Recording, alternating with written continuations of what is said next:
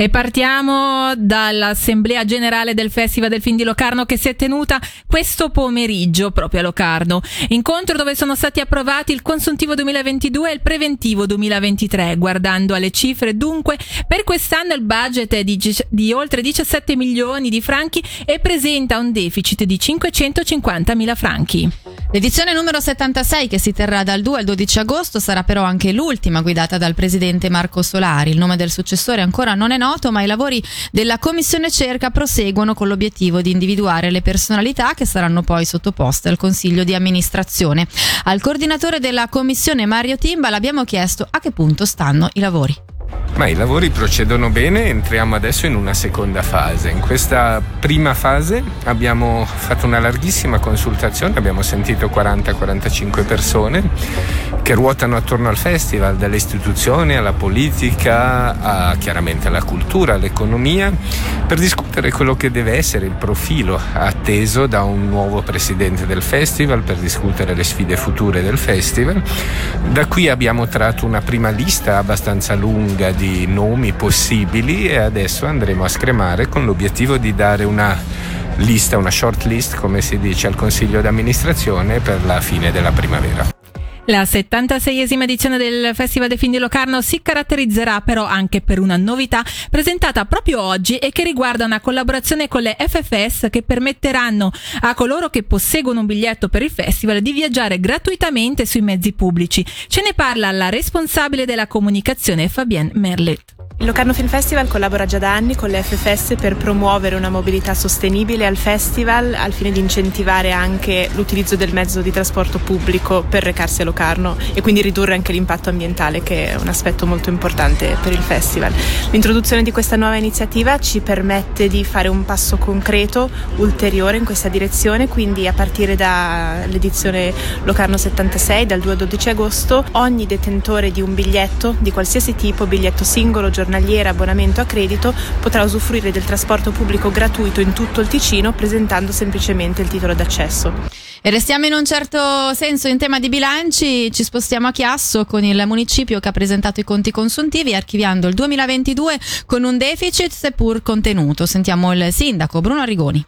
Abbiamo chiuso il 2022 con un passivo, un risultato negativo di 645 mila franchi contro un preventivo che parlava di un meno 521 mila franchi. Quindi grosso modo in linea col preventivo, sebbene avevamo così delle ispirazioni di chiudere almeno sulla carta un po' meglio diciamo. Per quale motivo siamo arrivati a questo risultato? Ci sono due o tre fattori da mettere in risalto. Da prima quanto riguarda i contributi da versare al cantone, soprattutto soprattutto per quanto riguarda gli anziani. Avevamo preventivo una cifra già elevata per il nostro comune di 11 milioni 150 mila, alla fine l'addebito che è arrivato dal cantone è stato addirittura di 12,3 milioni, quindi già qui abbiamo una differenza di 1 milione e 200 mila franchi che non avevamo previsto. Un secondo punto importante riguarda le sopravvenienze delle imposte, soprattutto per le persone giuridiche, dove noi avevamo messo in risalto un un'entrata di circa 2 milioni, abbiamo superato questa entrata di 2,3 milioni netto, però questo importo poteva essere nettamente migliore, poteva essere attorno ai 4 milioni, ma abbiamo avuto per due istituti bancari il rimborso di imposte precedentemente incassate di circa 1,5 milioni di franchi. Quindi anche qui da una parte erano attese questo rimborso di imposte, ma sono arrivate tutte e due nello stesso anno e hanno così contribuito anche a penalizzare il risultato finale.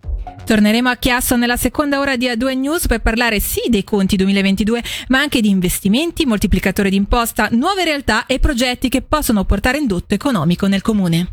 Ora invece andiamo a Bellinzona dove alla luce del prospettato pericolo di siccità il municipio ha deciso alcune misure preventive volte a ridurre i consumi di acqua per quanto riguarda l'attività dei servizi comunali. Tra le misure preventive figurano la riduzione al minimo indispensabile del lavaggio dei veicoli e dell'irrigazione per il mantenimento del verde pubblico, nonché l'installazione di riduttori del flusso per una parte delle fontane pubbliche. Altre misure sono allo studio, fa sapere il municipio di Bellinzona, che ci tiene comunque a sottolineare che grazie agli investimenti fatti negli scorsi anni per il potenziamento degli acquedotti oggi gestiti dall'azienda multiservizi Bellinzona, la situazione è ampiamente sotto controllo. Andiamo a Mendrisio, questa mattina il municipio ha presentato il bilancio d'attività 2022 della Polizia Città di Mendrisio. Ne abbiamo parlato con il comandante della Polizia Comunale Patrick Ruth.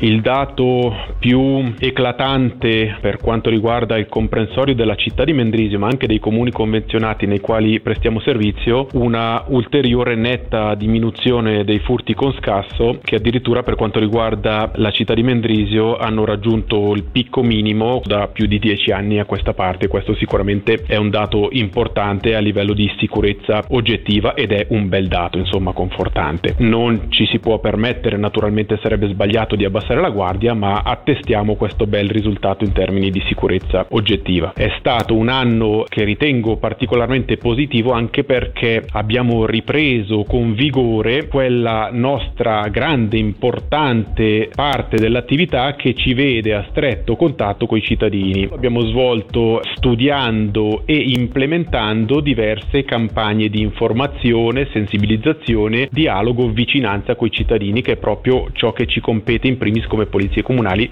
e mi riferisco all'ambito della polizia di prossimità. Un esempio su tutti è la campagna eh, da noi denominata Pedalare più sicuri che a suo tempo nacque per sensibilizzare i ciclisti non solo sugli aspetti eh, della sicurezza in bicicletta, del rispetto delle norme della circolazione stradale, ma anche sulla tematica che iniziava ad apparire a suo tempo dei probabili furti di biciclette, furti che effettivamente ora, statistiche alla mano, abbiamo confermato di essere in netta crescita, quindi benvenga la dimostrazione ecco, che abbiamo reagito tempestivamente ad un problema di sicurezza nuovo che si stava presentando, che era proprio questo il furto delle biciclette, soprattutto elettriche.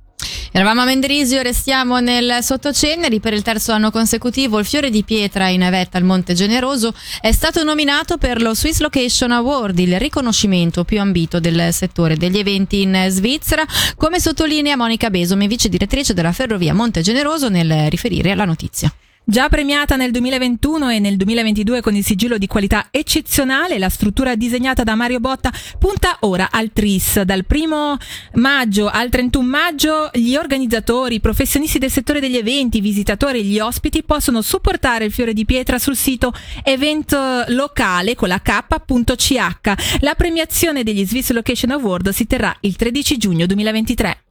Cambiamo ora tema. L'ente ospedaliero cantonale ha un nuovo primario di chirurgia vascolare e angiologia. Si tratta del medico specialista Luca Giovannacci, già viceprimario del servizio attivo alle OC dal 2002.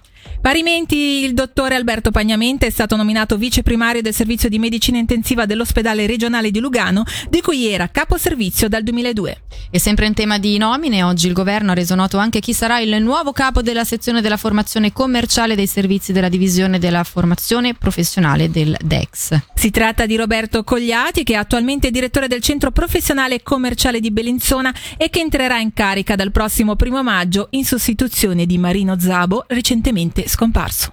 Ora lasciamo per un attimo da parte le news e ci ascoltiamo la musica di Radio Ticino, Blanco e Mina con un briciolo di allegria.